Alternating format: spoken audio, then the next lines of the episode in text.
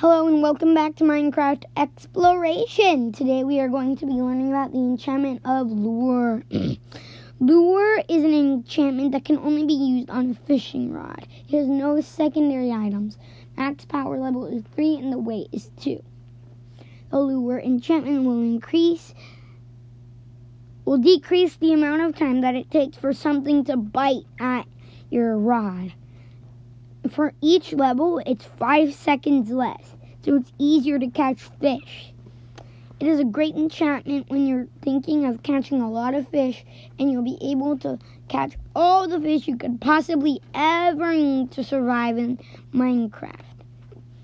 It is a great enchantment to use when you're out in the ocean, as you might get hungry fairly easily, so you can go fish for food.